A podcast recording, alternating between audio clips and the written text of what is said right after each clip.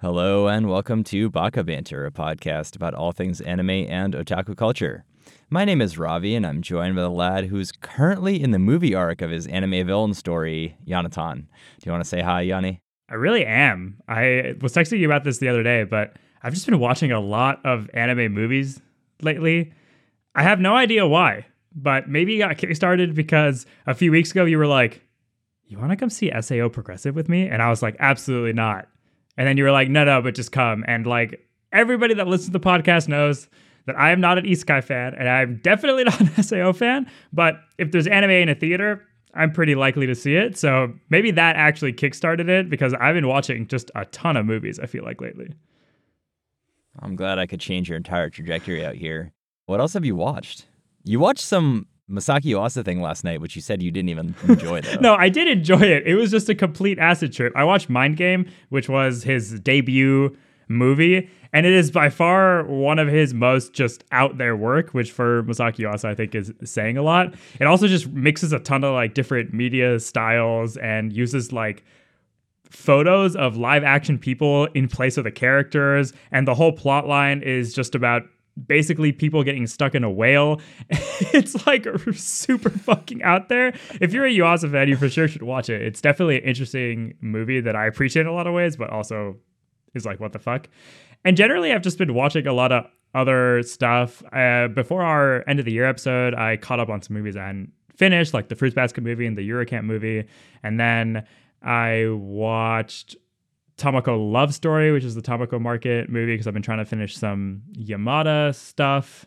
And I think there's a few others that I'm just kind of forgetting on the spot right now. Oh, I finally watched Akira, which is one of those things that I, I just have Wait, to. Wait, you watched Akira and didn't even tell me? I did tell you. When did you tell me I this? told you because I was like, yeah, I don't really think I liked it. And then you were like, what the fuck? I can't believe you just said that. We had a whole discussion about Yeah, this. maybe I just I blacked this out. out of my entire memory. You're right. You're right. You did tell me this. It's coming back to me slowly. Yeah, Akira is a weird case of a movie that you can totally see why it's been so influential for the media, and I think it's worth watching for anyone.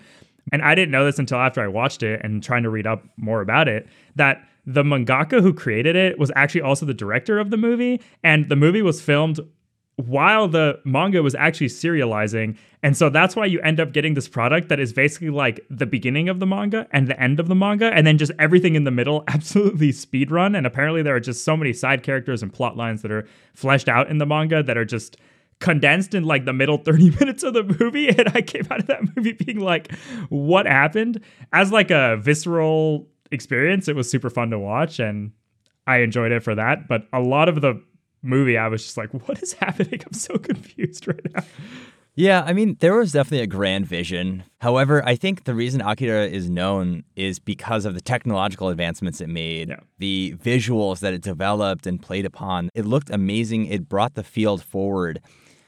But at the same time, you're right, the narrative is not the strong point of it. yeah so yeah i've just been watching a ton of different movies trying to catch up on stuff and there's not that much to watch seasonally as we'll get into so maybe that's also part of it. All right let's get into the news. Not a ton for this episode. One thing that we talked a little bit about offline that we should talk about on the podcast is that netflix japan released a short film titled dog and boy which blew up because it uses ai to generate the backgrounds for the entire anime. It's like a few minutes long the claimed reason for this, or the stated reason for this, is to quote unquote help the industry because of labor shortages, when in fact there is a lack of animators mainly because they're paid and treated like shit. And technology like this is only going to continue to undercut artists. So, needless to say, I was super mad when I saw this, and I think you were too.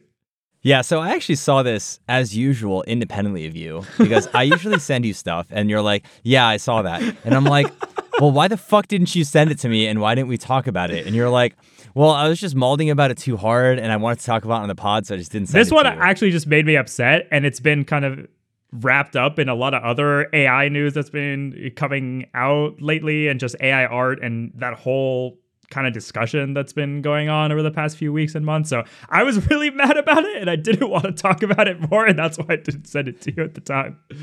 It hasn't gotten as much traction on Twitter as I thought it would. a lot of artists are talking about AI art right now. A lot of artists are talking about how their art has been stolen by people generating AI art from it.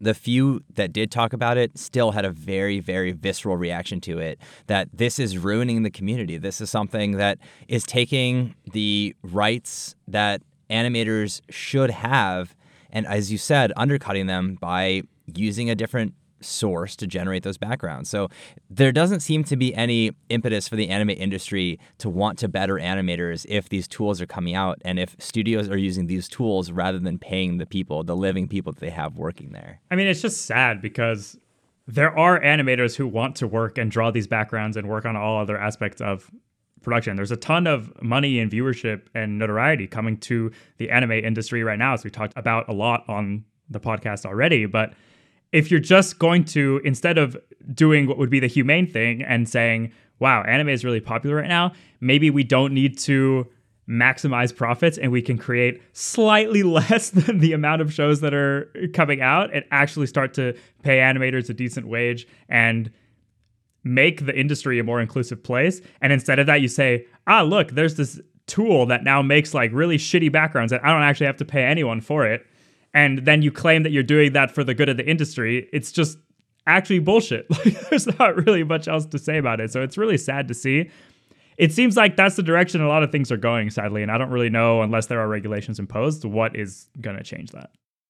All right, we got also news that Star Wars Visions Volume 2 is dropping May 4th on Disney Plus.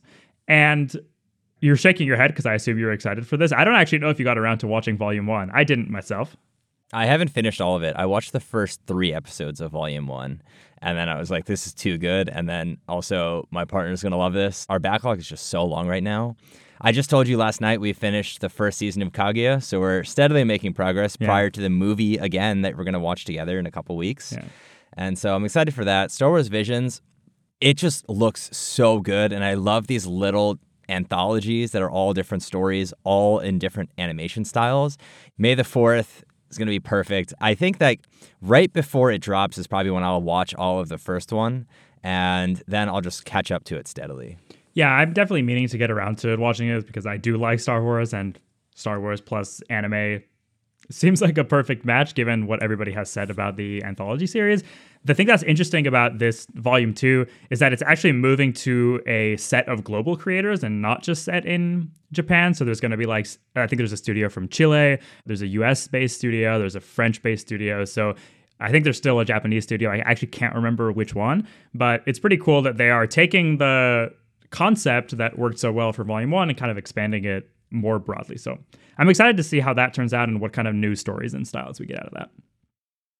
And then finally, the last piece of news that dropped was not an official announcement, but was, I think, in an interview where one of the WIT co founders said that Spy Family Season 2 and the original Spy Family movie are both going to be ready for fall 2023, which is really fast. Like, I know that we both love Spy Family. Obviously, I'm excited to get more of it, but we already had the first season split between spring and fall last year. And to then turn around and say, we're getting a whole nother season and a whole nother movie coming out so quickly seems like pretty rushed, but it is just, I guess, the popularity of it and the work rate and the production schedules that we kind of get for anime now. I personally wouldn't mind waiting a little bit longer for the product to be better, for the animators to get a little bit more time to work on it, but it's coming sooner rather than later. Yeah, I mean, we've seen even the popularity, not just here in the West, but also in Japan, seems to have been unprecedented. Yeah there are images coming out of there with themed cafes and cardboard cutouts of Anya everywhere and ads and everything like that. So I can definitely see there being a pressure to continue providing. Obviously, it's not going to be pressure that's met with increased staff or more resources. It's probably just going to be the same staff working harder. And that solves everything, that's, actually the state the industry is in right now. I'm just really hoping it doesn't turn out to be something like NieR. I don't think it would ever end up being something like that, considering how popular Spy Family is. But I think that could definitely be a worst case scenario. If it were pushed back to 2024, fine. I don't think that many people are going to be annoyed about it. But if we get three episodes and then they're like, oh, we have a COVID problem, that's way worse. Yeah. We'll get into that talking about this season. Did you want to talk quickly? That's it for the news, but you want to talk quickly about going to see Progressive actually? Yeah. So I had not seen the first Progressive movie. And so leading up to that, we actually watched that together. And I had rewatched SAO last year to prepare for watching Alicization. And if you want to hear our thoughts on Alicization, you can listen to some of the episodes from last year and our anime review last year. Rewatching SAO was kind of a slog. The first three episodes, as usual, were amazing. The rest of it was absolutely fucking garbage.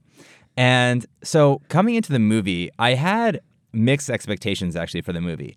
Partly because I know how bad SAO can be when it's bad, but also I know how people seemed to like the premise that it's from Asuna's perspective now, and it takes place in the best arc of SAO, which is Aincrad. And specifically, what it tries to do is it tries to give us more time with Asuna and Kirito as they explore the different levels and work their way up to the top of Aincrad. Now, from that premise standpoint, I was pretty excited. How the movie actually played out is that narratively, SAO is just as bad as it always is. In terms of its visuals, though, I think the visuals definitely looks good. That's the TLDR. I don't know. What did you have to say as not an SAO fan, though? Honestly, the best part was that we got to watch the first one together and you made me dinner. I forgot about that. Yeah, it was like a date. It was cute. Uh, no, talking about the actual movies themselves, it was weird to remember that I haven't watched any SAO property since I watched the original and since I watched Gun Gale Online, like right after that. And that was like eight years ago, which to me was maybe the first moment in anime where I was like, wait, am I old? like that's a that's a long time gap. When we were watching this, I know you generally hate people talking during movies. and you yourself were like, you know what? I don't actually mind if you talk this entire time because this movie can't be ruined for me anyway. And I was like, well, first of all, fuck you. But second of all, I was during the random moments being like, yo, you remember that character? Or like, oh, this character showed up. And you're like, bro, I haven't thought about this shit in like 10 years out here. Yeah. And that was pretty much the experience where I agree with you that like some of the visuals were pretty good, especially in the second movie, like the fight scene at the end of the second movie, the one that we saw in theaters, was quite good actually. The rest of the movie is like full of worse writing than I remember. like some of the dialogue where Asuna's like, Kirito, I want to eat your cream bun again. I'm like, this can't. this why is this here? Like, why do why am Actually, I being subjected to this? Do you want to talk about your favorite part of the movie, which is Mito? What about Mito? oh, that yeah. Okay, spoilers for the first progressive movie. If anybody fucking cares, they introduced this new character Mito, who is like Asuna's friend in the real world, who like got her into gaming, and I'm like, nice. Little bit of a lesbian relationship going on here, or they're just. But she's not really in the knows? original at all. So this is a completely new No. character. It's a new character. And throughout the course of the first movie, they obviously meet back up in the game.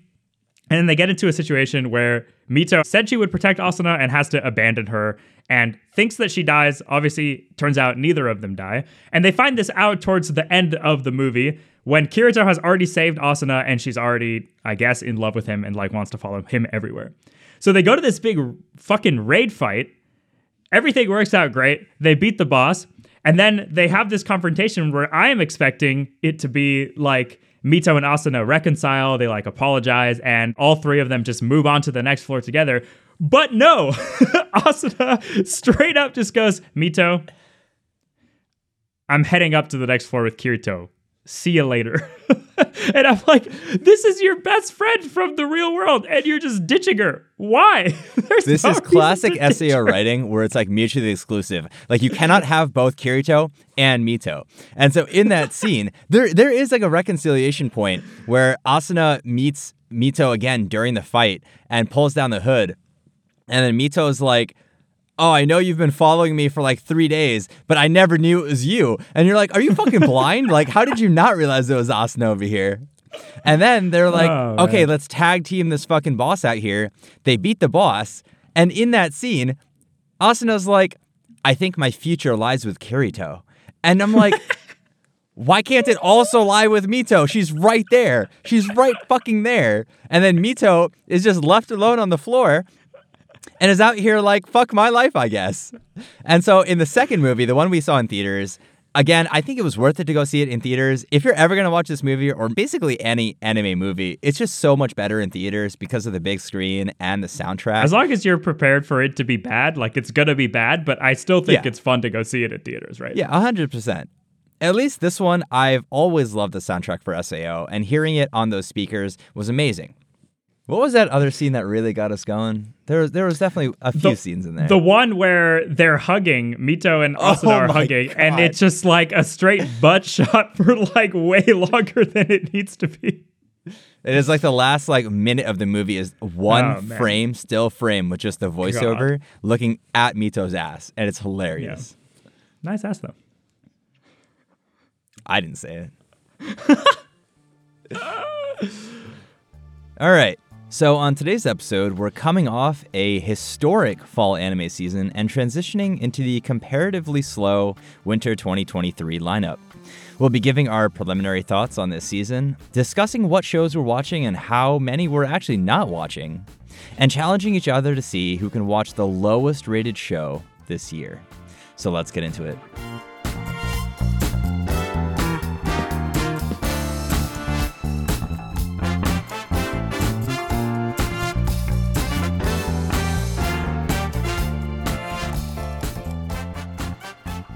So, Yanni, if you could be transported into any video game under the death game premise of SAO, which would you prefer it to be? Can I have like Animal Crossing?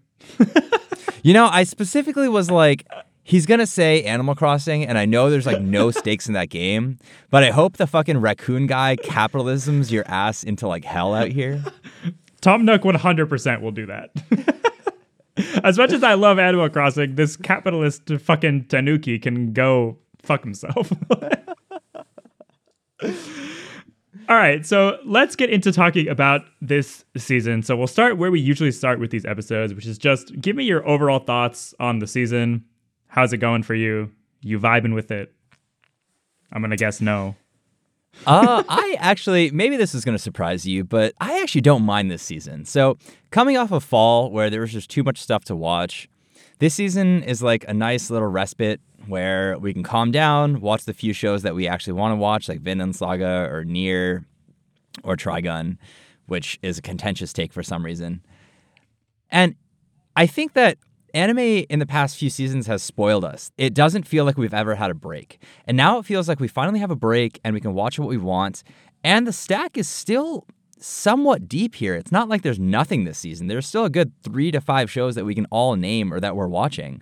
And so I think this is just the normal anime season. Yeah, I think this season sucks. Really? Um, I also agree that it, I do think it sucks. I I also agree that it's nice because I watched so much this fall. Like I think I watched like ten to eleven different shows or something crazy number like that. That only watching a few seasonals feels really nice, but. I was kind of expecting it because looking at the catalog for what was going to come out this season, I knew I was excited for Vinland Saga because loved season one, had heard a lot about this upcoming arc, been waiting for it for a few years.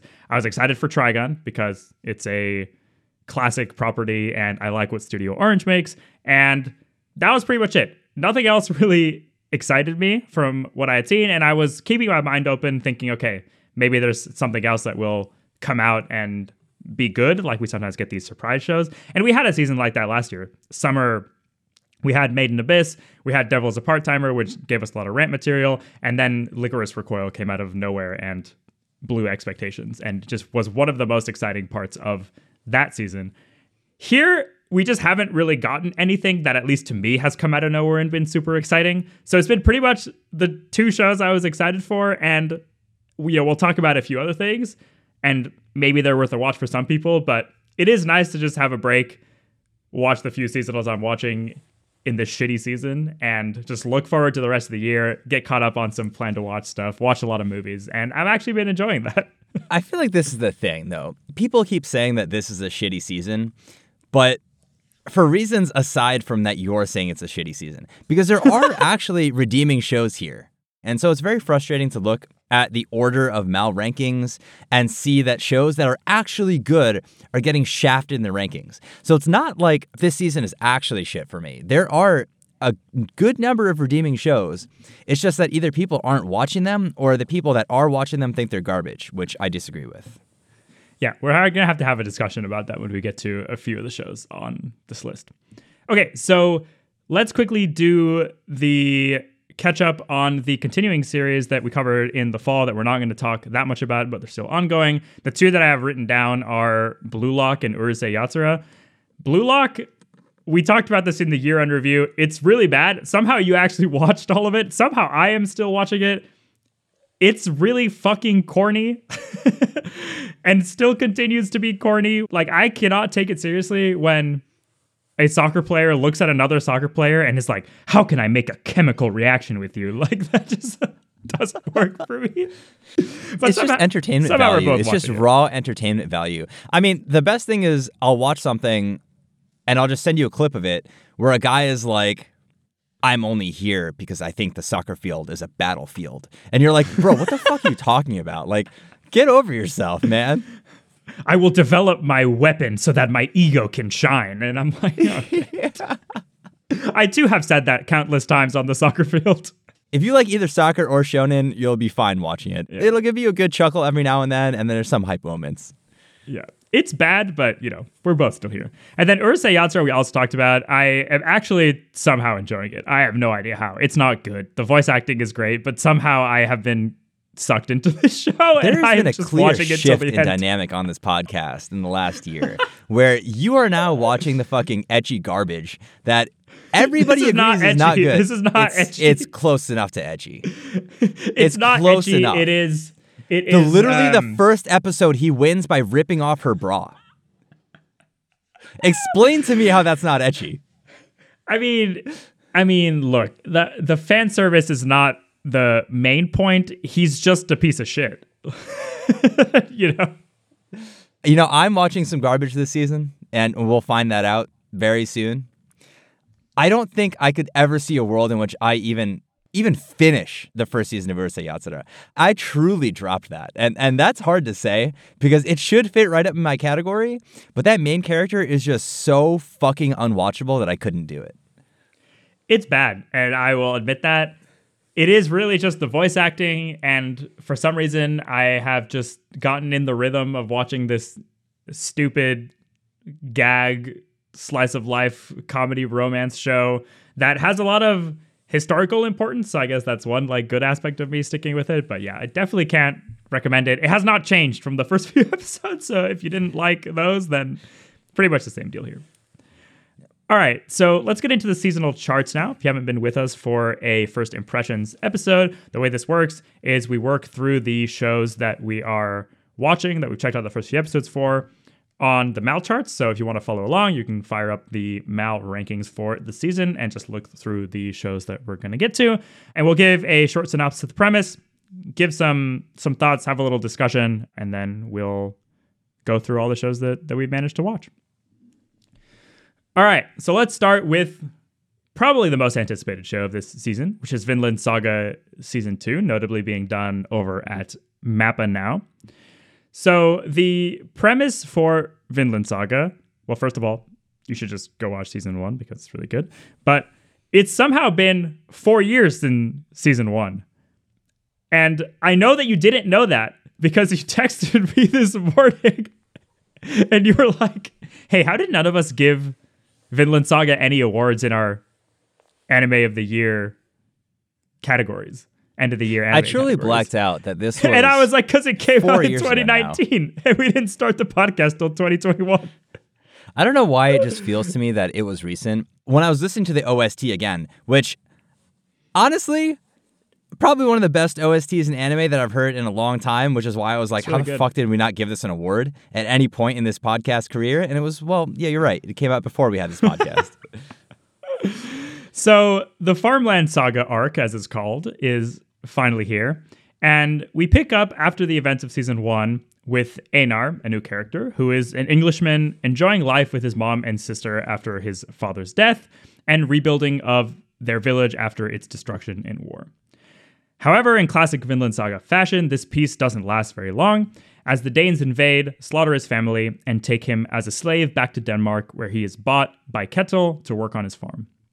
There, he meets another slave named Thorfinn, as both work to gain their freedom and confront their past trauma. Okay, so we talked about Vinland Saga already in our Wit Studio episode, and I think we both acknowledged and would agree that it is one of our favorite anime that's come out in recent years, I think, generally, and a perfect example of how to write and adapt compelling historical fiction. And we're both fans of historical fiction. I'd heard a lot of. Yeah. What do you mean, are we? Just because you like history more than I do doesn't mean I don't like it.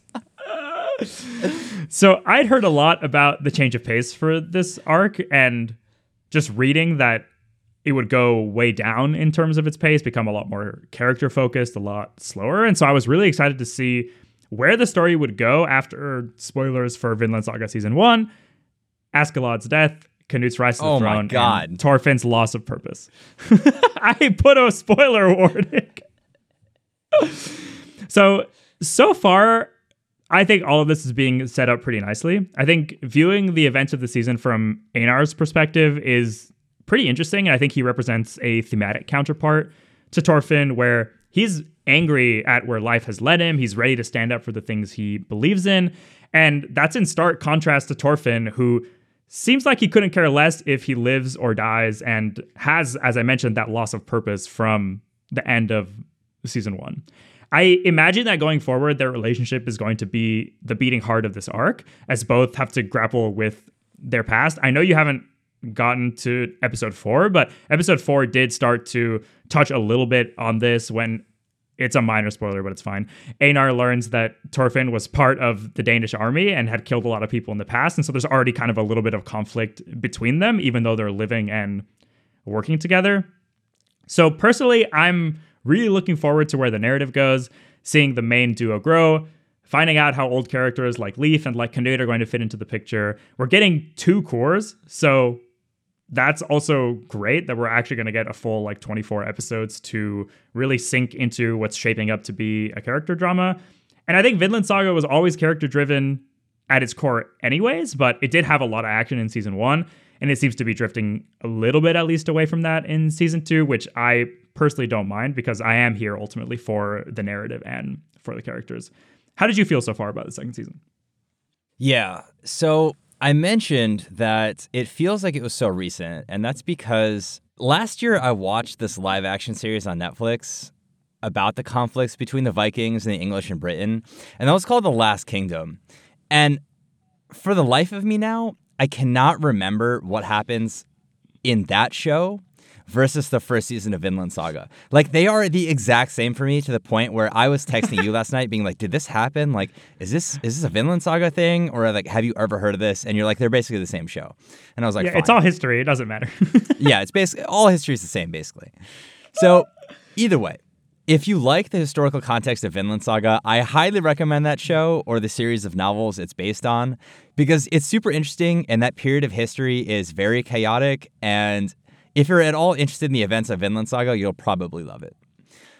Getting back into anime, as you said, it's not any secret that I absolutely love the first season of Vinland Saga. It does pretty much everything I love in anime and in media.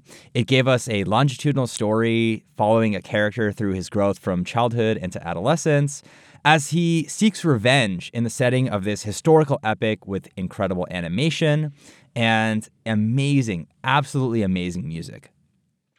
I think one of my favorite parts of Vinland Saga so far is that it hasn't shied away from the brutality of and the reality of life in this time period. It hasn't pulled any of its emotional punches. It showed Thorfinn's steady progression into deeper despair as he's pummeled by misfortune again and again and again. And in season two, we don't even follow continuously from the end of season one, but instead we meet Einar, as you said, who's this new character that's struck by misfortune in this conflict between the Danes and the English. We talked about this when we talked about Isayama's narrative decision to shift the story from Paradise to Marley in season four of Attack on Titan.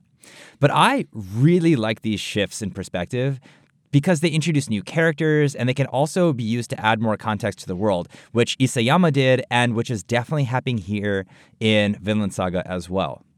It's clear that the relationship between Einar and Thorfinn is going to also, instead of just being a heartbeat, is also going to be a central point of tension in season two.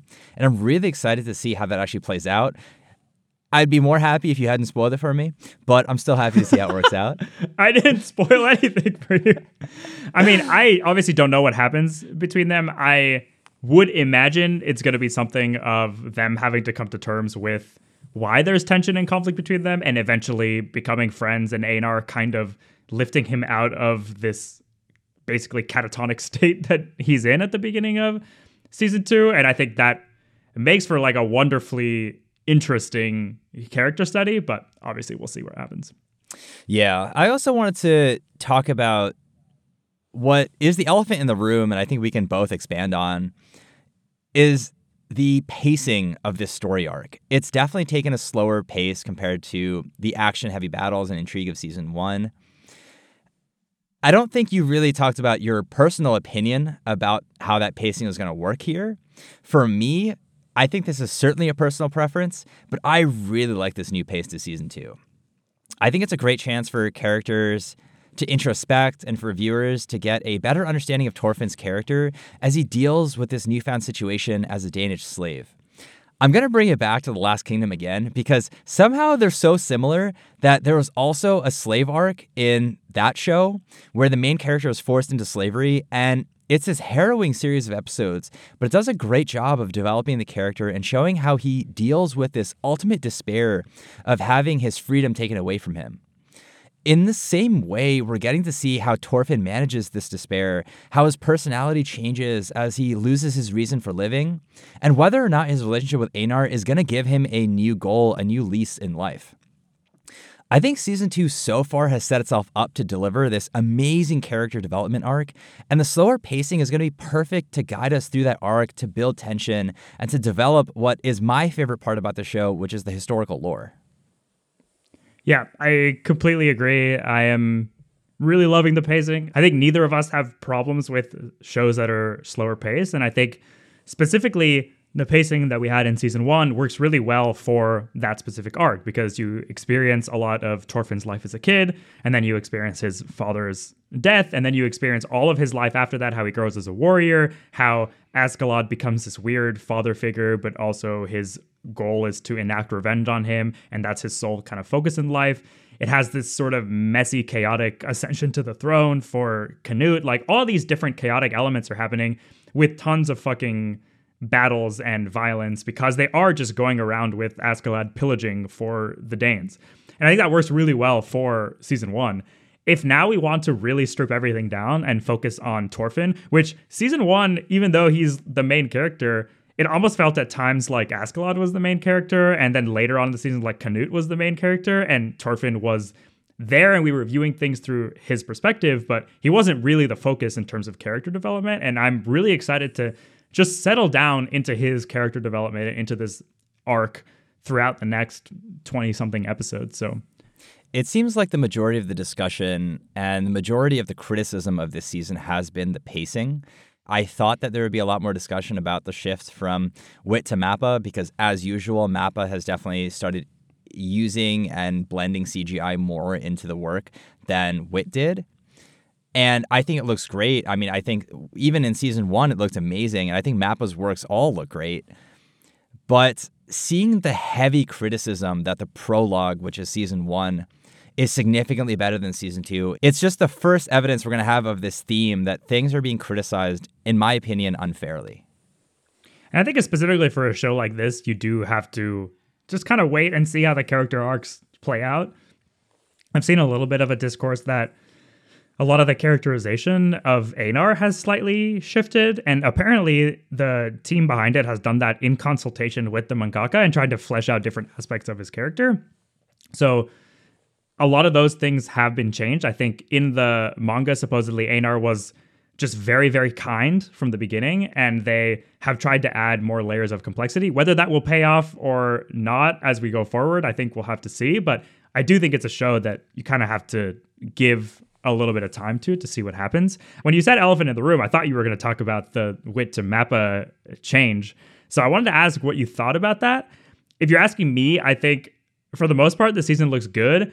Something that I'm very happy about is that I think it has less of like an overriding Mappa filter compared to some of their other productions. I think you know what I'm talking about, where some of Mappa's shows like Jujutsu Kaisen and Attack on Titan, when it got shifted similarly from Wit to Mappa, they have a certain look about them that makes them kind of samey sometimes. And you could definitely tell that in Attack on Titan. It looks way less apparent to me here. And I think that's because they kept a lot of the team that worked on it in season one, just moving over to working on it at Mappa. I don't know how the production's going to go because they're simultaneously working on this at Mappa. They're working on Jigokuraku or Hell's Paradise. They're working on Attack on Titan for the spring and for the fall now. They're working on Jujutsu Kaisen for the summer. They just finished Chainsaw Man, which was this huge production. That to me sounds way less than ideal. So I hope that we're not going to see the strains of the production throughout the 24 episodes, but I guess we'll have to wait and sort of see how that plays out. Yeah, I, I, think that the season looks fantastic. Even more than looking fantastic, I think it sounds fantastic. Both the opening and ending are fucking amazing really this time yeah. around. And so I'm really, really happy that the production quality has maintained a high level. The bar is still really high for the show. And beyond just how it looks, I mean, we've we've talked at length about the characters and their development arcs. You mentioned that Einar is a character who they added complexity to. And when I started watching this, I was just immediately struck by, yeah, he's super complex as a character because you see that raw emotion, that anger and frustration at him being forced into slavery. But then that excitement that he gets when he learns that he could be freed from slavery by working. It's like he doesn't really have any ill will towards his master that you would expect from someone who was so brutally taken from his homeland and uprooted. But yeah, there, there's a sense of gratitude he has towards his master, which is a very, very complex emotion. One of the best shows of the season, easily. So if you're not caught up, definitely just go do that.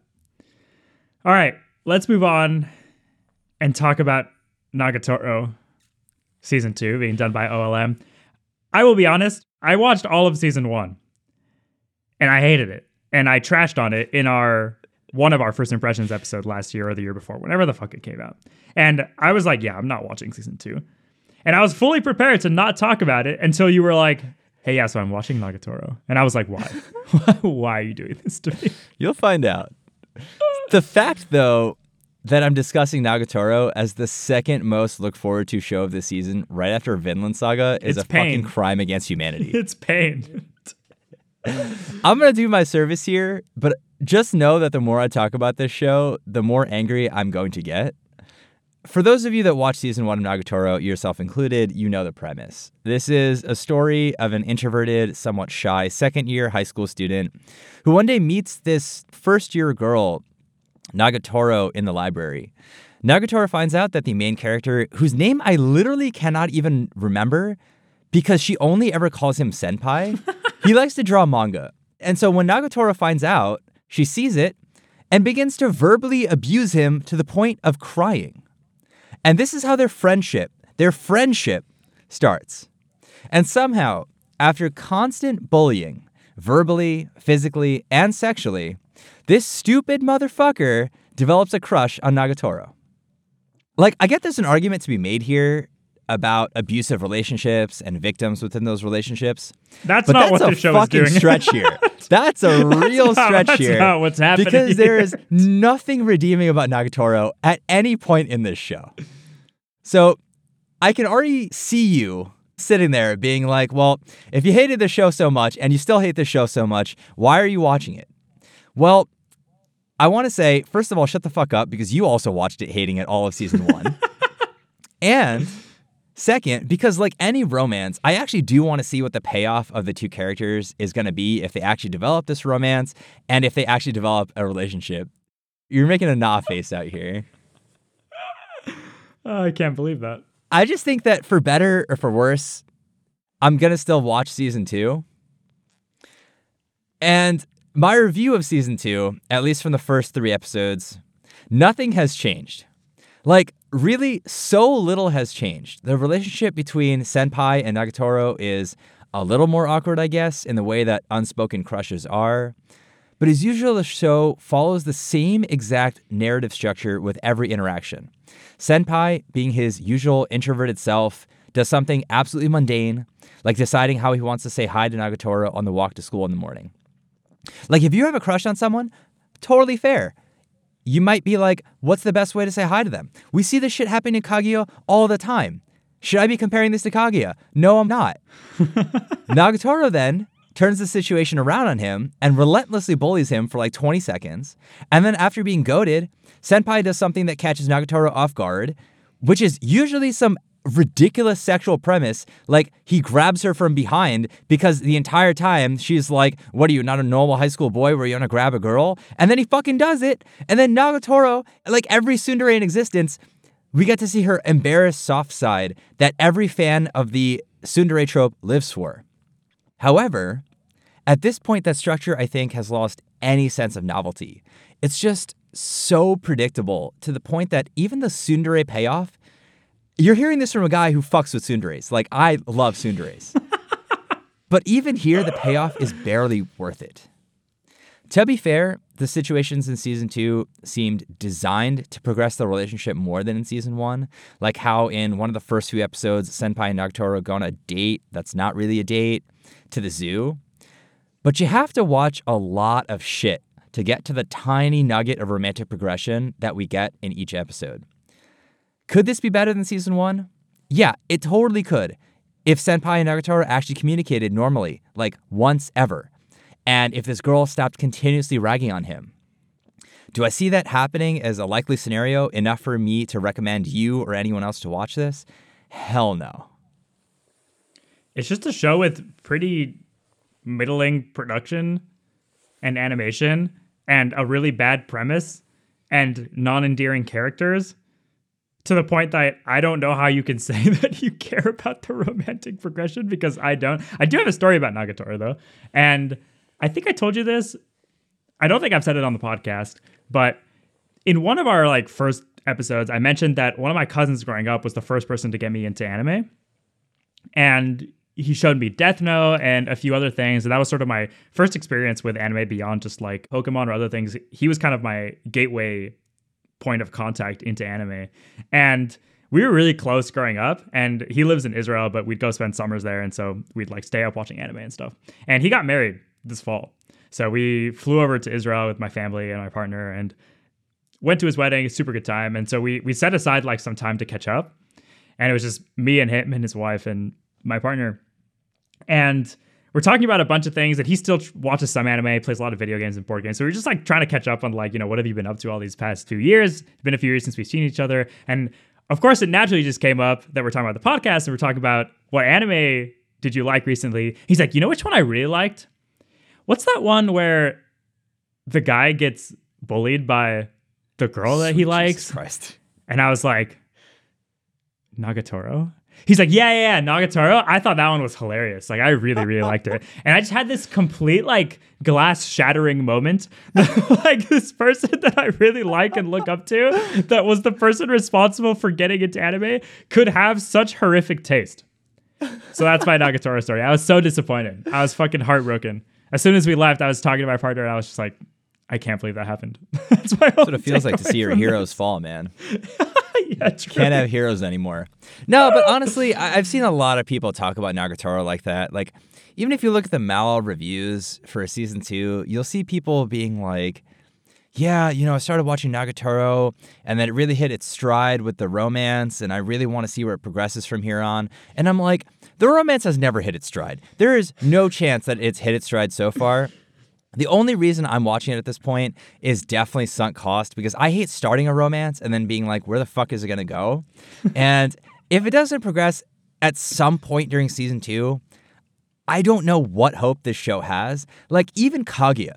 I think that season two is vastly superior to season one because of the fact that the romance doesn't really progress until the very end of season one.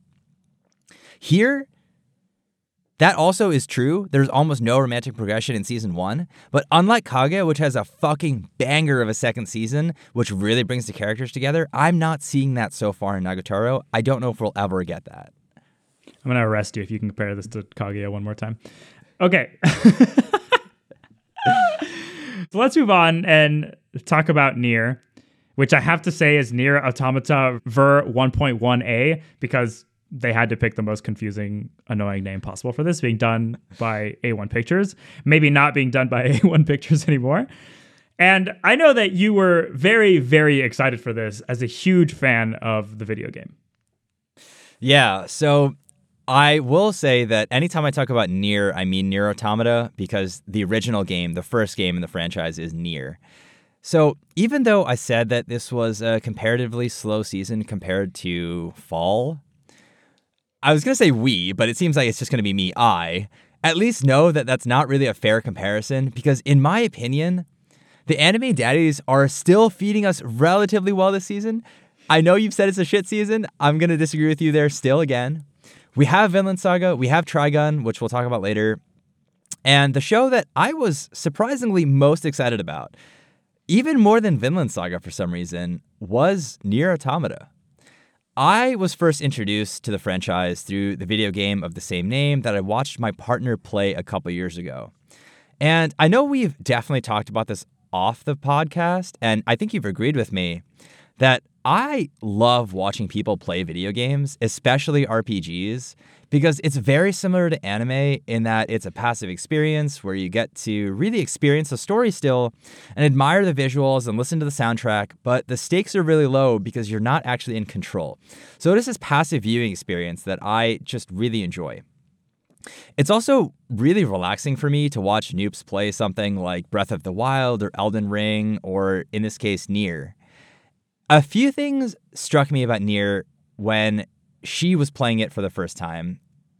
First, the visuals are amazing. The setting is this beautiful, eroding post apocalyptic world with expansive, detailed environments that showcase life struggling to survive amidst corruption. Second, the soundtrack. The sound design and OST for this game. Have I sent you any music from this? I don't think you've sent it to me, but I have heard snippets of it. Yeah. Okay. So the fact that you've heard it without even playing the game, I think is already a testament to how well this OST is known. It definitely ranks up there in the same levels as Bastion or Celeste or Journey or even Skyrim for me.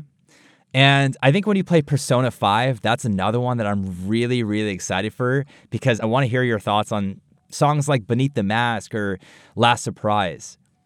And finally, the gameplay here. NieR does something incredibly unique in gaming, where it frequently switches between different gameplay styles or genres. If you remember that scene at the beginning of episode one where I think you'd probably like to forget it, but 2B is flying this mech in this shitty looking CGI. That's actually straight from the game, which is a shoot 'em up style sequence reminiscent of something like Space Invaders. The computer text sequences where you see characters communicating or lore being explained, those are in the game as well as text adventures. And then you obviously have the RPG style of the game where you explore as 2B or 9S or characters we haven't even seen yet.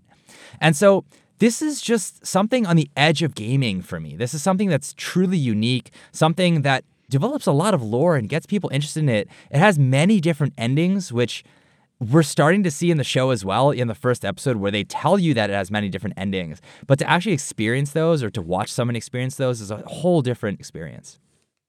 So I don't think it's surprising that I was super excited to see this story adapted to anime because I think it could be done really, really well. I don't know so far if that's been the case though. Before we talk about that, and I know you have a lot of thoughts on this one, what is NieR Automata about? Set in the distant future, the narrative follows a number of androids engaged in this proxy war between human generated androids and alien generated machines. When aliens invaded Earth using their machines, humans were nearly eradicated and forced to flee to the moon, where they organized a counterattack using android soldiers. In the present day, the war between the androids and the machines on Earth is at a stalemate. The first character we follow, 2B, is a combat android sent in to break this stalemate, but along the way, who begins to notice and piece together elements of a deeper mystery at play on Earth. So, when it comes to thoughts on the show, what did you think about it? So, I was actually excited for this because of knowing how excited you were for it and how much you love the game. And I came into this otherwise with basically no knowledge of NieR beyond that exact experience of other people speaking really highly of the video game franchise. And I can explain to you very succinctly how my how my experience with the NieR went. So I fired up the first episode. I watched it, and I said, "Wow, that sucked." Narratively, that was pretty bland. Beyond 2B's entrance scene being quite good, it really had some of the worst CGI I have like ever seen in anime. Like they ripped that shit straight from the game, which is just not a good sign for any kind of production. Then, after watching that first episode, we got news and I went, hmm, it got swapped from two continuous cours to two split cours. That's fine at baseline, but it's probably not a good sign that they're making calls like that on the fly. Then episodes two and three came out, I watched those and I was like, okay, those were quite improved. We yeeted most of the shitty CGI and the game assets, and we got into some smaller details of the world. I think that's generally where this anime could be very good, is if it fleshes out a lot of those tiny details you maybe don't get a chance to spend time with in the game in an animated format. And then I was intrigued and I said, okay, let's see how this will develop. And then we got news that this is indefinitely delayed due to quote unquote COVID, probably actually production issues. And we have no idea when it's coming back, if it'll come back, or what's going to happen. It's been like two plus weeks and we haven't gotten any news. So that's already not good. That's basically how my experience went. Does that sound positive to you? I don't know. not great. yeah. So, the first thing I want to say is that the show, at least in episode one, is extremely faithful to the video game. Like the entire story shown in that episode where 2B is infiltrating this machine factory and where she's fighting the Goliath is actually taken straight from the game. And the reason I know that is, well, first of all, I, I watched my partner play it, but we also watched it together, and she was the entire time pointing at the screen, being like, yeah, I've seen that. Like that looks so familiar. it's because it's the same fucking thing. It's the exact same thing. It's like if someone was adapting an anime from a manga and you're like you're, you're a manga reader and you're like, "Wow, this looks really familiar." Yeah, that's exactly what it is. Now, that includes things like the dialogue and the music and and I love those elements of it. So I was really happy to see those. I think that future episodes definitely do stray away from this one-to-one match. I I've only seen episodes 1 and 2. I haven't seen episode 3. I think that straying is going to be good because I hope it fleshes out the world a little more and it provides perspective on the situation from new characters. Now, I'm not going to sit here and tell you that the visuals are good in episode one because they're not. The CGI there does not blend into the 2D animation well at all. It's definitely distracting to the point where I was just kind of chuckling at it, which is just a really bad sign, especially if it's in the first five minutes of your show, where most people are like, should I watch this or should I not watch this? if at that point you're laughing at the show, like it's it's really not a it's good not sign. great. Yeah. Aside from that, though, I think the rest of the animation was actually really nice, especially the fight animation when 2B is fighting the circular saw or the Goliath. There's a lot of really cool foreground background discrepancy there, where like the background you see the giant mech moving and 2B is running up the arm in the foreground with dust there as well. Like I think it looked really good. The use of CGI is also blended way better, especially in episode 2. And the backgrounds that you see still evoke that sense of mysterious tension, but also adventurous wonder that I felt when I was watching someone play the game. I think episode two is a real step up, as you said, especially because it begins this emotional narrative about humanity within the robots and also finding beauty amidst war. I'm definitely going to continue watching whenever we get some fucking confirmation that this is ever going to come out. I don't know how the production issues are going to impact this. I really hope that they just postpone it and tell us they're going to postpone it if it's just going to keep coming out with crap. I really do not want them to give me a terrible, terrible adaptation of a game that I really like. Yeah, I think what it's really going to hinge on is the ultimate question of is this just a glorified ad for the game or not? That's the question that needs to be answered. Is this an adaptation where you're going to flesh out the world, you're going to do interesting things, you're going to adapt it kind of independently while taking a lot of inspiration for it? Or are you just going to advertise the game? And to be fair, it has gotten me interested in potentially playing it. I know it's got a lot of other people potentially interested in playing it, so it is doing that in a way. I did want to ask you one thing, which I've seen a lot of big fans of the game talk about, and I want to get your take on it. It sounds like you do think this could be adapted well, but a lot of people I've seen have discourse around basically should you just play the game? And can you even have the full experience of NieR without playing it from an active perspective? Basically, does the narrative fundamentally require you to be an active participant? And is any other way to tell the story just a step down? I think that's an interesting thing to consider because ideally, when you're creating stories, you're trying to take advantage of the medium in which you're telling that story. So, does that at all resonate with you, or do you think the anime could just do as good of a job? Yeah. So, there's a lot of parts to that answer because it's a complicated issue, right? And it's funny that you asked that because I asked my partner that last night when we were watching it, which is basically how much did you enjoy watching these first two episodes versus playing the game? And I think from my experience and from her experience, being an active participant in this game is definitely more worth it, especially because of the nature of its multiple endings. Yeah. I think that this adaptation can definitely do great things, and I think it definitely could stand alone as a cool adaptation of the game. But also, if you enjoy this adaptation, I will say that you will probably enjoy playing the game a lot. I don't want to say something like, this adaptation is useless, right? Because it still has elements that it could contribute to the story. It's just a different way to experience the game. And I really enjoy that.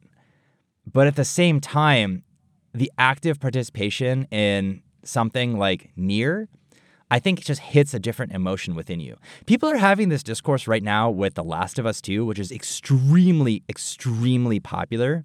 It's one of the largest video game adaptations. I don't think I've seen a game being adapted into a TV show that has had as much of a splash as The Last of Us is having right now. And that's amazing. The Last of Us is one of my favorite video games of all time. I absolutely loved playing it. But at the same time, I think there are things that the visualization of it on TV is doing differently than the game ever could. And people are angry about that for some reason. There's definitely a, a, vocal minority that says that, oh, the video game did things this way. It explored so many other paths, and the game just offers one linear story that you can't explore all the other possibilities. And you're like, yeah, fair. But why is that an actual criticism of the show? That's not a criticism of the actual content within the show. That's a criticism of how you feel as a gamer that wants to explore other storylines. I don't think that's a fair comparison.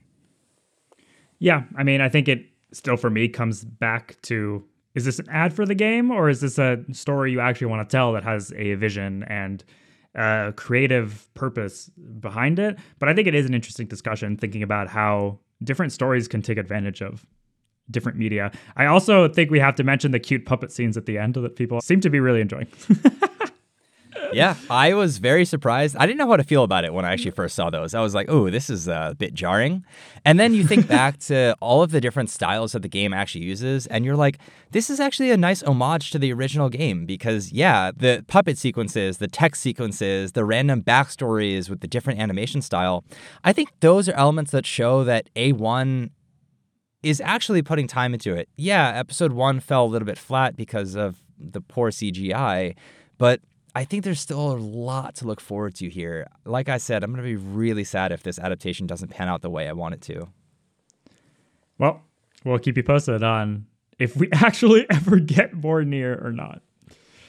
All right. Next, we are going to talk about knockoff Walmart Spy Family. I mean, Buddy Daddies done by PA Works. I just had to do it. Sorry.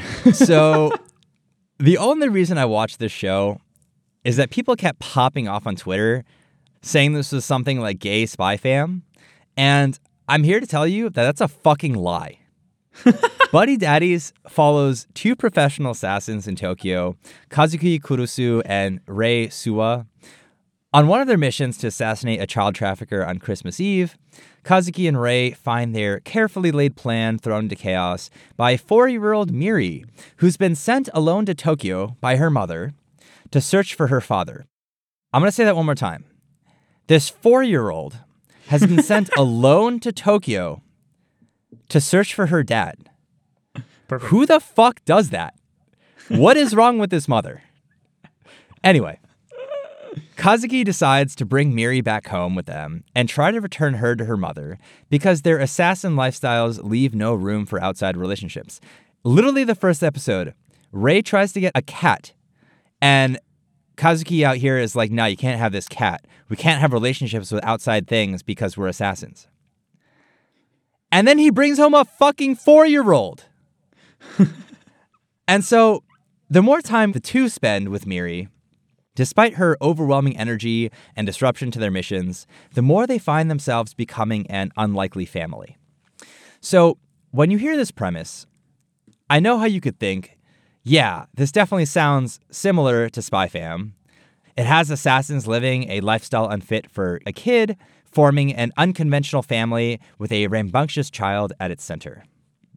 However, that's where the similarities really end. Unlike in Spy Fam, where Lloyd and Yor are both extremely competent at their actual jobs and still manage through a lot of effort to maintain a functional family, Kazuki and Rei are wholly unable to balance their jobs with their family. I mean, they have no redeeming qualities when it comes to being parents. Like, it's pretty clear that Kazuki only cares about his relationship with Miri and he only finds it enjoyable in the first few episodes because she makes him feel better about himself. And that's a really shitty way to parent somebody. If you're like, I want a kid because I want to feel good about myself, you shouldn't have a kid. And I get that Lloyd adopted Anya for his mission in Spy Fam, but at least she's integral to his plan, and therefore he has to be a good dad, which neither Kazuki nor Rei are. And Miri. Now, I haven't read any of the reviews for Buddy Daddy. Maybe people are going to absolutely trash on me for saying this. Miri is a fucking annoying character. Unlike Anya, who's a source of entropy in Lloyd's plans, for sure, but also serves a useful function for both Lloyd and the viewer because of her telepathy. Miri is just a source of chaos. That's all she is. She literally only ruins the plans that Kazuki and Rei put together, and then the two somehow have to make sure that they don't all get killed while Miri is running around screaming like a kid. And I get it. She is a kid. That's definitely realistic. But I think the last thing that can be said about the scenario in either Buddy Daddies or Spy Fam are that they're realistic. They're definitely hyperbolic, they're fantastical for the fun of it. So to add in a realistic child into the mix makes the show way less enjoyable to watch. Obviously, I've only been bragging on Buddy Daddies this entire time. I have to say something nice about it.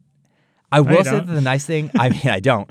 I will say that the nice thing about Buddy Daddies is that the animation looks pretty good when it gets good, and that they don't really shy away from the killing here, which is a weird statement. But in Spy Fam, you'll see Yor like assassinate 30 people, and at the most, you'll see maybe like a splash of blood on the wall, or you'll just see a bunch of like unconscious bodies, and you just have to assume, like, yeah, I'm assuming she killed those people. In Buddy Daddies, you'll have people getting shot, and they'll actually get shot. Like, you'll actually see them fucking die. And so it's like, this is a nice change of pace. Will I keep watching the show for that? Definitely not. So all that is to say, it is shitty Spy Family. It's not even shitty Spy Family. like people need to stop comparing it to Spy Family. It's not even fucking close. I mean, it, it does seem like because Spy Family has been so massively successful, just this season we have Buddy Daddies and Spy Classroom, two shows centered around at least the broad theme of spies and assassins and kind of at least trying to set themselves in the same genre. And with how good Spy Family is, how good the production and the adaptation of it is, it's going to be hard to really live up to the comparison. But yeah, if you strip away all of the feel good family aspects of the show and the interesting characters, then like, what are you really left with?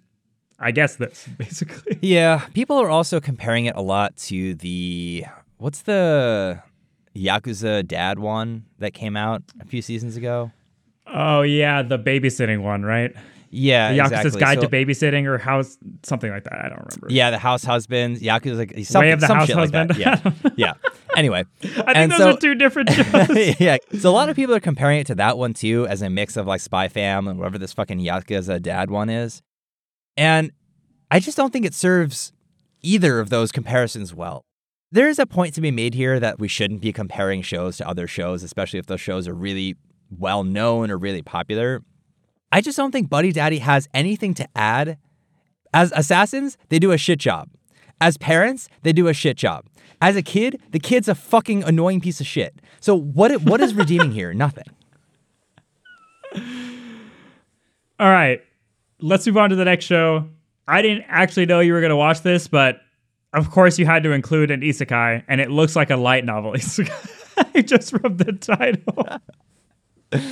So I don't know why, but it really does feel like a while since I've talked about an isekai on the podcast. Do you feel like that? I guess thinking about it, yes, but like I didn't miss it. Damn, man, I'll just see myself out. we also just talked about SAO like three seconds ago. Yeah, you're right that we mm-hmm. watched the fucking SAO movie, but it's SAO's an old IP. oh man, One of the good number of isekai it is a light novel season- series. Of course, it's a light novel series. You had to fucking look it up to figure that out. One of the good number of isekai coming out this season is the magical revolution of the reincarnated princess and the genius young lady. Now, listen, I got to temper expectations here. I know that I'm the isekai guy on this podcast, and I love Shida Isekai and whatever, but please, please, for the love of all things good, do not let that stop you from going and trying out this show. Because it is such a nice change of pace from most of the isekai that I've seen, and you're to see why. Tenten Kakumei, as it's otherwise known, follows Princess Anisphia, otherwise named Anis, Anis, Anis, I don't think who's royalty in her kingdom, but is incapable of using magic like others of noble heritage. However, Anis has always dreamed of using magic to fly ever since she saw glimpses of her past life. And so, to make that dream come true, she devotes herself to the study of magicology, a field that she's basically developed that combines elements from this fantasy world with her knowledge of life on Earth. In her pursuit of magicology, Anis renounces her right to the throne, which then passes to her younger brother Algard, who it seems is jealous of Anis's freedom and rebels against the expectations also put on him. One such rebellion is annulling his political betrothal to Euphyllia Magenta, a talented and beautiful magician. Anis, however, rescues Euphyllia from shame after the prince publicly breaks off their engagement and decides to make Euphyllia her research assistant, starting a relationship between an eccentric girl who can't use magic and a talented magician who never had the freedom to live her own life. So it's Yuri. It is Yuri, baby. Nice. Tenten Kakumei is so cute. Like, so fucking cute. It's such a refreshing change of pace from the male power fantasy that, don't get me wrong, I, I definitely enjoy that, but that accounts for upwards of 90% of isekai. Anis is one of the few female leads in isekai in the company of Katarina from Villainous and Yoko from the Twelve Kingdoms. This show is also one of the only, if not the only, because I honestly couldn't remember another show I'd seen. It's a Yuri Isekai, as you said. I cannot think of another Yuri Isekai. And I know that's absolutely biased because I'm sure if Colleen came on here, she'd be like, What the fuck is wrong with you? There's like a hundred shoujo Yuri Isekai. But it's just a space that I'm not familiar with. And after watching this, I am definitely going to look further into it. Because as I said, it is so fucking cute. Tenten Kakumei still maintains some classic isekai tropes we're familiar with, but it flips the male centered harem dynamic that's all too popular nowadays on its head. Instead, it highlights a more balanced relationship, showing how two characters that each have something the other lacks can complement each other. Anis is still reminiscent of the OP isekai protagonist because of the memories she has of her previous life that definitely give her a leg up in this society. But she's also limited. She's limited by her inability to use magic in a way that provides an interesting twist to the story and that provides a niche that's perfectly filled by Euphyllia. Having two characters with an actual emotional relationship, holy shit, it's gratifying to say that in an isekai, is just a breath of fresh air for the genre, and I'm super excited to see where this show goes. I just did a quick Google search for Yuri Isekai, and there are, it seems like a few, but not anime adapted. Like it seems like there's quite a few, or not quite a few, but at least a few that people are recommending in the manga space or the novel mm-hmm. space, but not really that have been adapted. I'm sure there is some older stuff, like we talked about in our Isekai episode, that the origins of Isekai are in fantasy and fantasy that often has female leads. So there's, I'm sure, stuff you could find in the same vein, but yeah, you might be right that like in the modern anime climate, this is pretty unique. Yeah, and again, I, I mentioned Colleen. I'm just going to mention her again that she talked about this, and she's talked about this on her YouTube channel as well. That it's very, very frustrating that the shojo space has quality material that's better than shonen in a lot of ways, but that just doesn't get adapted because producers and production studios think that the viewership for shonen is just going to be higher. And after seeing this, yeah, I totally understand a little bit how she feels about the space because it's just sad that I'm not going to be able to go out and find more content like this. Yeah. So support the shojo, josei, yuri, etc. that does get adapted and maybe we'll see a little bit more. You going to do that? You going to watch this now? I'm probably not going to watch this, but I don't really watch Motherfucker. This so. I have been starting to go through more shojo and josei with my partner. So we just watched Kids on the Slope, and we're gonna watch some stuff like Kimi ni Todoke and Wotakoi and a few others that are on our list. So I'm doing my work in other spaces. Let's put it that way. All right, let's move on to the next show, which I think we're both excited to talk about, and that's Trigun Stampede, being done by Studio Orange. So the premise here is that reporters Meryl Stryfe and Roberto De Niro, I had to include their full names because that is obviously intentional, traverse the desert looking for a scoop on the infamous outlaw Vash the Stampede. They ultimately find him in the small town of Jeneora Rock, but he's completely different from the rumors that have been flying around about him. He's carefree, a proponent of peace, and beloved by the citizens of the town. His inaccurate representation, it turns out, is in fact due to the atrocities committed by his brother, Millions Knives, and chaos soon arrives at the town in the form of bounty hunters searching for Vash and trying to steal the town's power plant. My boy, Millions Knives. Why is it not Million Knives? Why is it Millions Knives? Why is that S there? I like it. Millions Knives. It just flows better. no, it doesn't. It strictly flows worse. So, the way I understand it, and you can correct me if I'm wrong, is that this is a quote unquote reimagining of Trigun, where it's not exactly a remake of the 1998 anime, nor is it a complete adaptation of the legendary manga Brotherhood style, but rather a similar story told with directional and narrative changes, as well as slightly altered character designs. When you couple that with the fact that this is an entirely CGI adaptation done by Studio Orange, who's done CGI work on Land of the Lustrous and Beastars and a few other projects. Naturally, this has gotten a lot of criticism from fans of the older works, whether it's the anime or the manga. I think that's also evident because it is pretty much towards the end of this list in terms of popularity, in terms of people watching it. I think on the last Reddit weekly anime charts, it wasn't even in the top 15 discussed shows, which is crazy. Like, actually, just insane. So, I myself have not seen or read any Trigun prior to this. I do intend to watch the original at some point. But that being said, fuck the haters. I don't know how you could watch the first few episodes of Trigun Stampede and not see what they're going for with this adaptation. The characters are super expressive and hilarious. The CGI looks really good. Even if you do prefer it just being 2D, the CGI just objectively looks very good, as we've come to expect from Studio Orange. The action is on a level that's honestly hard to describe, and that is in part because it's all CGI. They can take a lot more risks and do a lot more creative things with the camera movements and things like that. If you don't believe me, Just go watch the end of the first episode where Vash duels against a police officer and he has to shoot a single bullet at a collection of missiles raining down on the town. I was fucking losing my mind. I saw that the end of that first episode, I was like, I am absolutely sold on this. What did you think of Stampy? Yeah. So I said this before the Nagatoro. The ordering of shows this season just doesn't make any sense to me. It's wrong. The fact that we're talking about Trigun Stampede after Buddy Daddies, after Buddy Daddies, makes this feel like I'm in a fucking fever dream out here. I'm going to say this very clearly.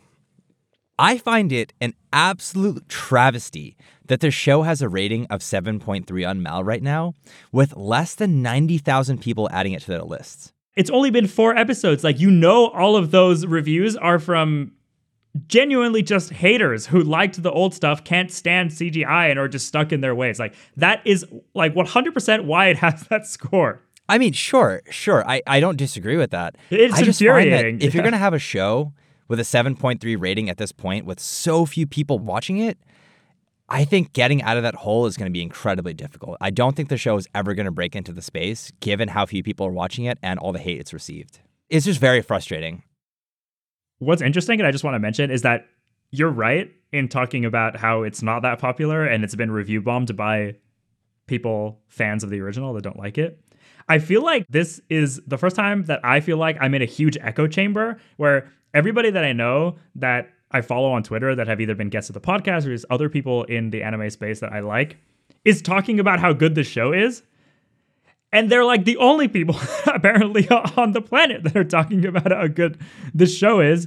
So I don't know what it is about my echo chamber, but that is 100% what is happening. And yeah, I don't know how it's going to really break out. Seems like it's not really going to. And that's honestly a shame.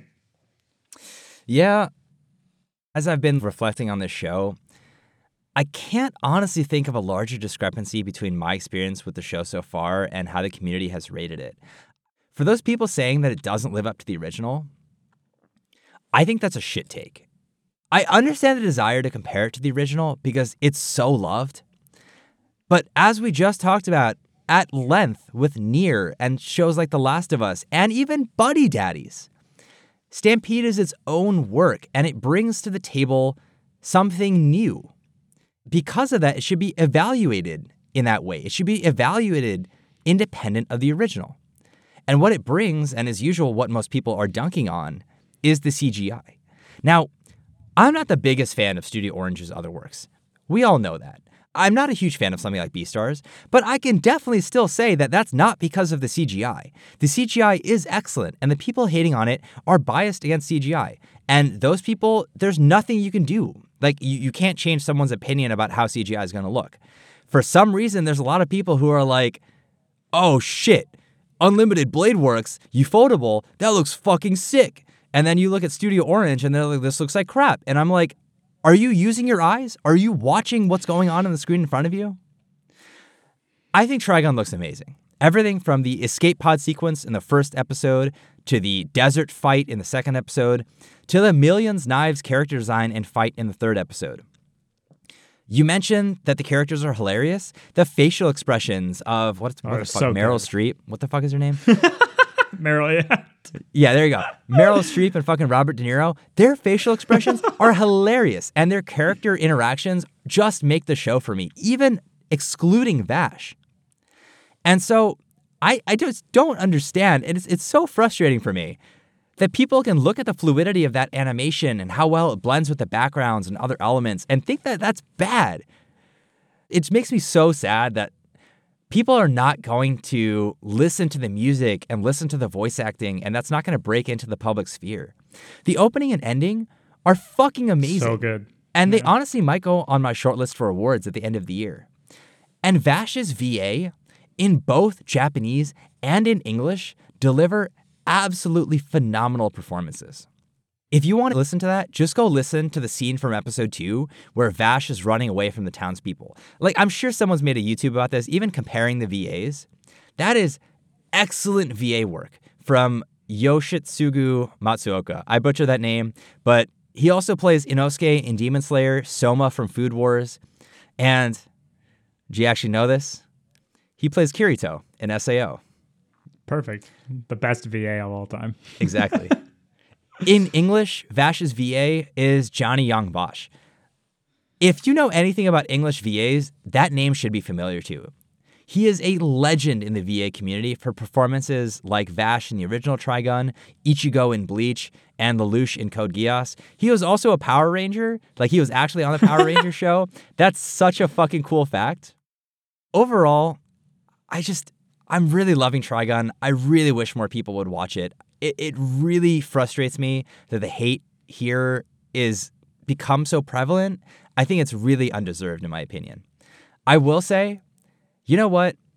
If anybody out here likes fucking gaming, if you've played Borderlands, especially Borderlands 2, and you know what the game style looks like, it looks so much like what you see in Trigun.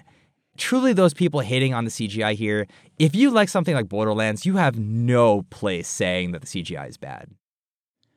I think right up there with Vinland Saga, this is my favorite easily of the season. It's just this great blend between sci-fi and western genres. I am like fully understanding what people went through in the late 90s having crushes on all of the characters from Trigun. Like just an absolute selection of hot men from Vash to fucking Nicholas Wolfwood or whatever the fuck his name is. He gets introduced in episode four, which I don't think you've seen, but no. there are hot men in this anime, which is great.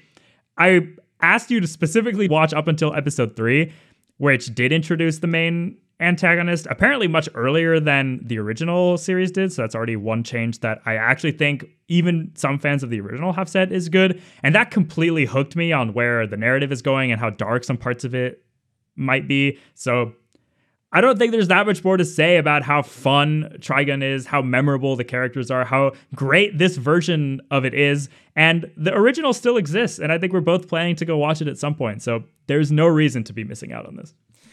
Yeah, comparing it to the original, there are fans of the original here that have been saying things like, oh, you need to know the lore of the original. You need to have additional context that this new season doesn't provide. Motherfucker, there's four episodes out. What are you talking about? You don't. Just watch it. It's fine. Everything's fine. Obviously, there's a whole world left to be explored. There's characters to be introduced. There's character relationships to be explored. Like, you can't write off a show in the first four episodes because you don't understand all of the lore. That is a shitty take. All right, enough ranting about old haters. We have two shows left. Yeah, it's a rant about new haters. This should be interesting. the first is Onimai, being done by Studio Bind famously known for adapting Mushoku Tensei. Naturally, I did not watch this. Naturally, you did.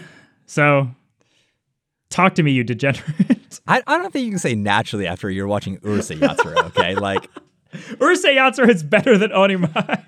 I'm not arguing against that. Onimai, I don't know what the rating is, but it's better than some shit this season, somehow. The rating, not my opinion of it. The rating. Don't get that confused. I'm not going to lie here the only reason I'm watching the show is because it's being done by Studio Bind and because I was such a fan of Mushoku Tensei. And from watching the first two episodes, I think we can all agree that Studio Bind is really digging themselves into a hole here. In Mushoku Tensei, there was warranted criticism about the male gaze and over-sexualization of underage women. And it seems like Bind took those criticisms and was like, well, we know we have to produce something to bring in money for the studio while we work on other things, like possibly the next season of Mushoku Tensei.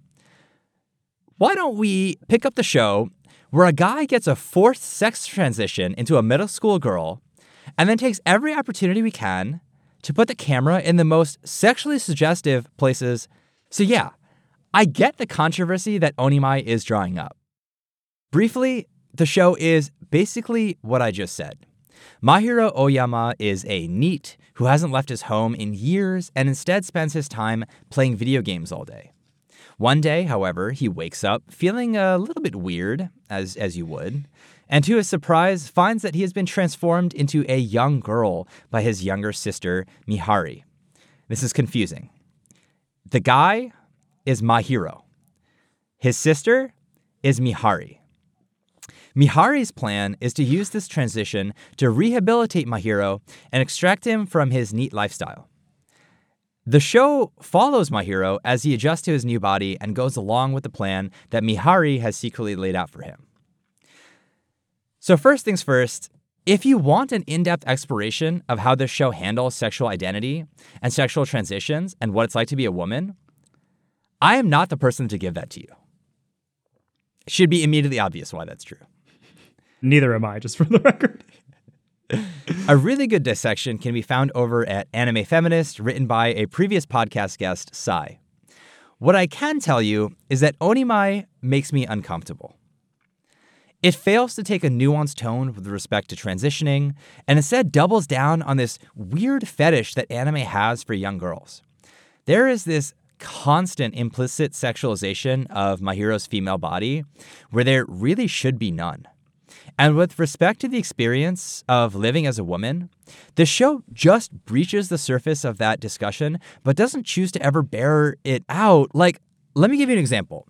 So, in the second episode titled Mahiro's Time of the Month, you can expect that Mahiro in this episode is going to have their first period in this new body. You're having a stroke over there. I'm struggling. I'm honestly struggling. I gotta take my jacket off for this one. It's getting too heated under here. And so Mihari, who I'm assuming is a late teenager by this point, has to explain to her sister that they're going through a process that nearly half of all humans on this earth go through. And I'm like, okay, well, this could be done in a really great way to destigmatize periods and explain to an audience what it's like to have to experience this every month. And how does the show go about it? Well, Mihari realizes that Mahiro is on their period and fails to convey in any way that that's what's going on, other than when Mahiro realizes they have to pee, and Mihari is like, Well, don't be too surprised, okay? What the actual fuck? What what is happening here? You plan to transition your older brother into a girl and didn't anticipate having to lead them through any of the life experiences of being a woman? What? I think again, what really gets me with this show is that I get it. The bar is low. I get that. But it really could have been something more, and that pisses me off beyond how uncomfortable it already feels. As usual, talking about the other elements, I think the show is getting more recognition than it should because Studio Bind is still delivering on very fluid animation. Personally, I still think the animation is oversaturated. The backgrounds are really simplistic. This is really something that they probably sunk minimal amount of time into, hopefully. I don't even know why you'd watch this show for the animation when the content being animated is just so bad.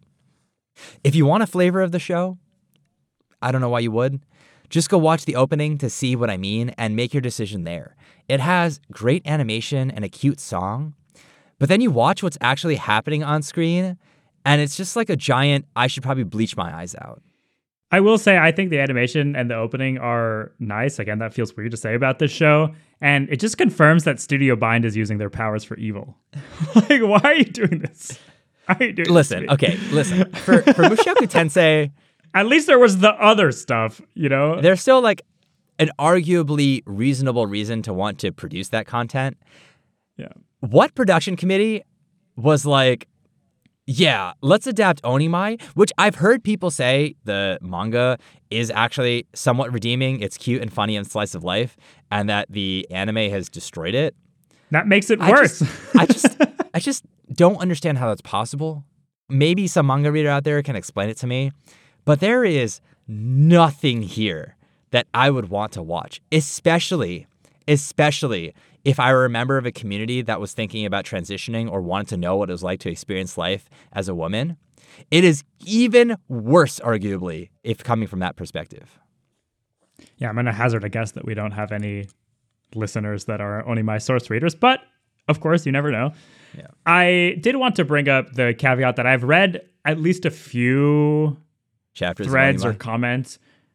No, I have read some discussion about how for some people this narrative and this story is trans affirming in some way And if it does that for you and it is affirming of your transition and does validate that and does work for you in that way, then that's great. Like, obviously, we don't want to discourage you watching something that might do that for you. We're obviously not the people to have that kind of perspective, as you already mentioned. But I think for us viewers, at least for you and me, looking at this without that inner perspective, to try to appreciate that part of the story becomes completely meaningless when there's so much fan service and so many fan service shots and just crazy sexualized shots of underage women. Like that kind of ruins anything else you're trying to do with the show in a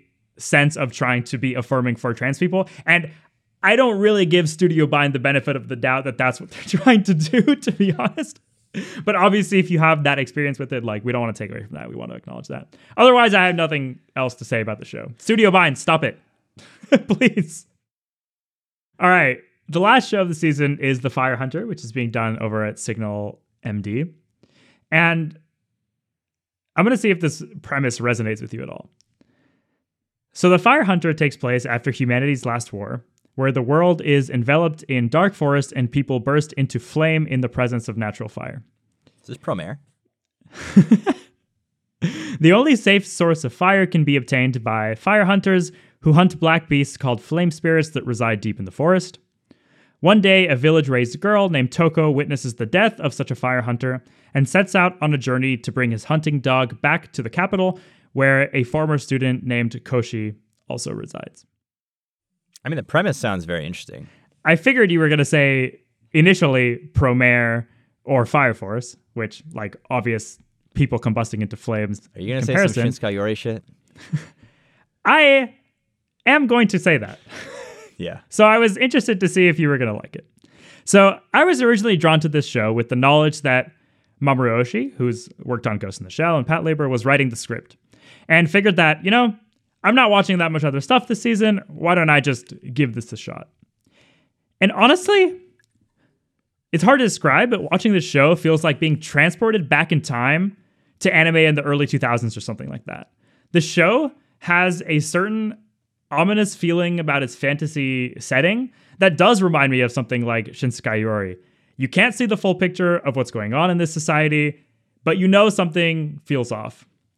The show definitely has its share of issues, which I'm going to get into in a second, and I wouldn't recommend it for everyone.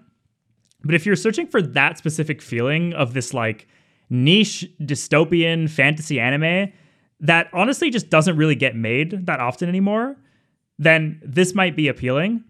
And just for that bit of nostalgia and that throwback novelty, it's refreshing to watch in a certain way, at least for me. I might also compare it to something like Mushishi in terms of its art style and kind of the vibe it gives off. So between Shinsekai Yori and Mushishi, I think you get where I'm coming from, hopefully, with the feeling of anime that doesn't really get made that often anymore. It feels like Oshii just got his friends together and was like, let's make something from when we used to make anime. That's actually kind of what it feels like.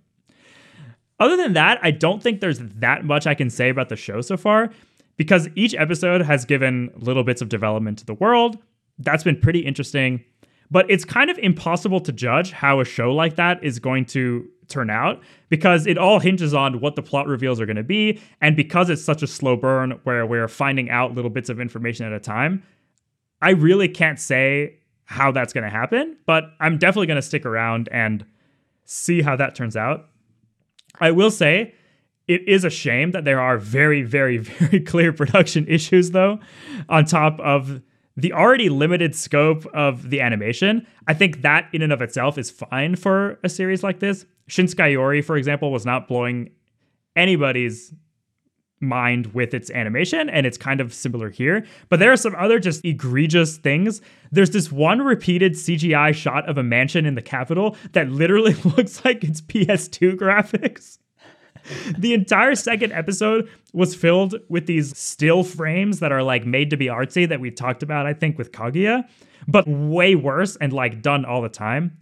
The short action scenes are honestly rough and just look kind of weird. So, production wise, I have no idea how this is going to turn out.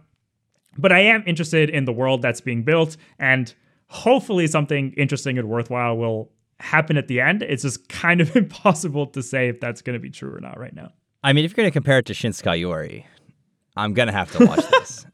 Why don't you wait until I get a little further then I can tell you if it's worth it. The premise actually sounds very interesting. The weird thing is, I have heard literally nothing about this show on That's Twitter. no one et is cetera, watching elsewhere. it. it's just complete radio silence. Yeah. I follow a few people on Twitter who are either slightly older or who are specific fans of this type of niche stuff. And I've seen like those like two or three people talking about it and then like literally nobody else. So it's definitely going under the radar. And I think you can kind of see why. All right. That's it for the shows that we're going to cover whoa, whoa, this whoa, whoa. season. Whoa, whoa. Do you have I told something you I had else? a surprise for you. You didn't tell me you had a surprise for me. so I am actually watching one more show this season. Oh God. And I only became aware of this anime because some of the artists within the ecchi community were sending around clips of a girl bathing with a dog. And I was Oh like, you know what? Why not? I'll watch an episode or three. oh my God. And after doing that, I have to tell you that this is truly a fucking heinous anime that deserves to be fired into the sun. As a fan of Ecchi, my life as Inukai San's dog is straight garbage. so, the show follows an unnamed male protagonist who wakes up one day outside being rained on in the street. He quickly finds himself, though, in the hands of his high school classmate and crush, Karen Inukai. Let me say that one more time. Karen Inukai, who takes him back home and proceeds to immediately go in the bathroom and start getting naked. Let it be known that I also did not watch this on HIDIVE where it currently is. I chose to watch the uncensored version on the interwebs, which I will say if you're going to watch this show, there's only one reason you're watching the show, and you might as well go do that.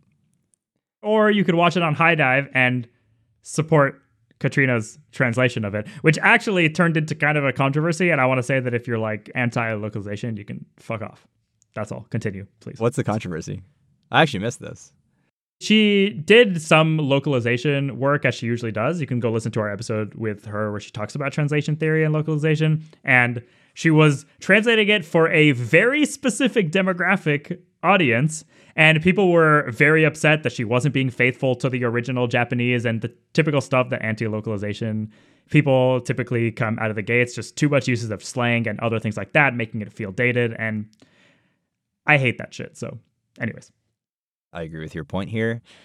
And so, upon looking in the mirror, that's when the OP makes the startling realization that he's been turned into a dog. And for the rest of the show, we basically follow him through various encounters as he sees Inukai and all of her friends somehow get naked. That is the entire show. Now, Perfect. First things first. They could have made this cute. They could have made this normal for a below tier seasonal show. But instead, they went full unadulterated ecchi with extremely questionable furry adjacent content. There's literally a 40 second scene where we see Inukai soaping herself up. Uncensored, uncensored soaping herself up. A lot of boob physics going on, a lot of soap moving around. And then a scene, not two minutes later, where she begins to lick and nibble on her dog's nose. Now, The fuck? I am not a pet owner. I do not know if this is a common thing. It is not. I am going to go out on a limb and say that this is probably not the relationship that most people have with their dogs. The one thing that you'll probably enjoy is that she names her dog Pochita. Nice. Oh, that's cute. That's nice. now, I'm not watching this. in terms of production quality, I feel like I'm having a literal stroke when I'm watching this because the way that they've animated it is the way that people actually observe the world. You know this because you've seen this in our like visual neuroscience classes, but the center of your gaze of vision is clear. And if you focus on something, like if you just look at the thing that's right in front of you, you'll notice that you see it clearly, but without moving your eyes, try and divert your attention to the things around you, and you notice that you can't make out a lot of detail of those things. They look fuzzy. For some fucking reason, that's how they animated the show. The center of gaze is fucking clear and the edges are fuzzy. And I'm like, am I actually POVing a fucking dog? Like, what am I doing here? What is happening here? Also, the only reason I'll tell you you should probably check out an episode of this is because every episode's only 12 minutes long, including the intro and outro. And so it's like you're barely watching any content. I'm not watching it. Mm-hmm. To all the people working on this, my sincerest apologies that you had to subject yourself to this visual violation of the Geneva Convention. you know what? I didn't have to worry about where I would discuss this on the list because I knew that there is nothing on this list that could be worse than the fucking show My Life as Inukai San's Dog. I can't believe you watched that. I mean, I can believe it, but I can't believe it. I enjoy ecchi. This is some heinous. I know you man. do, but you know, yeah, this is a different level. I can fuck with Kiss Sis, but like, this is this is this is out of left field. This is way out Those there. those words should never be uttered. All right. Now I think we're actually done. Do you have more surprises? No, Anything else it. you watched? We're, I we're don't good? think I could Okay. surprise you more than that. No, you really couldn't. So the other shows, just to quickly run down what we didn't get a chance to talk about. There's still the continuations of stuff from the fall that we're not watching. My Hero Academia, To Your Eternity, Golden Kamuy. Those are still going on. And then a bunch of other shows this season. I'm surprised actually that you didn't watch Misfit of Demon King Academy season two. Actually, it's like the second highest watched show on Mal this season after Vinland Saga. It seems like people like it. That's actually not true. The only reason I didn't watch it is because I haven't seen season one. And so I had this grand plan that I was going to watch season one before we got to this episode. And then I was like, should I watch Why? The Dog, Ecchi, or should I watch the entire first season of Misfit of Demon King Academy? I think I'm going to like it. We'll see. It's pretty highly rated.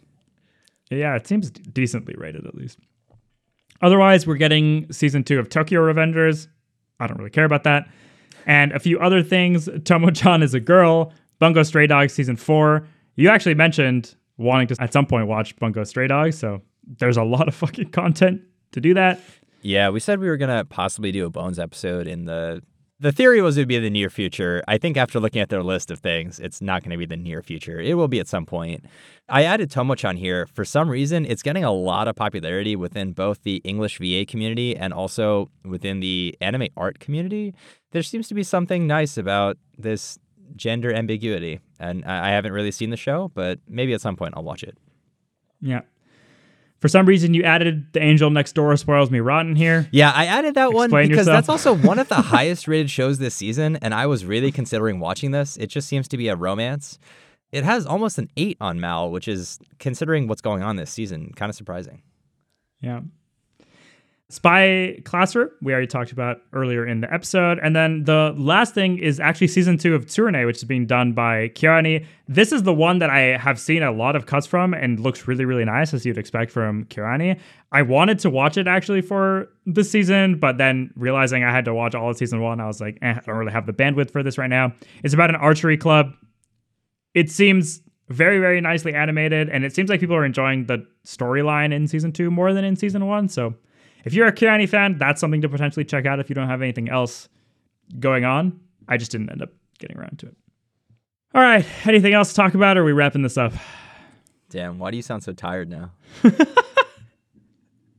because you made me listen to you talking about both Onimai and Inukai-san at the same time in the same episode. I'm doing my job on this podcast, man. I'm, I'm taking You bullets you really out here are. for you. Yeah, the garbage man. All right, so that's been it from us this episode. I somehow convinced Robbie that our next episode is going to be a deep dive on Hunter Hunter, so look forward to us disagreeing a lot about that and also trying to remember what the fuck happened in Hunter Hunter. We'll see how that goes. Otherwise, check us out anywhere you get your podcasts Apple Podcasts, Spotify, uh, Stitcher. If you use Apple Podcasts or Spotify, if you could leave us a rating and a review, that would help a lot.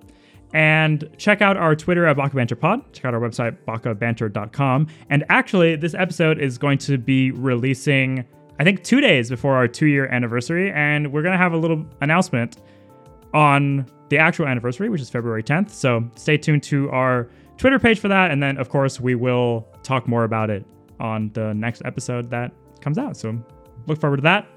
And that's actually been it from us. We've been the Baka Banter lads. We'll catch you all in the next one.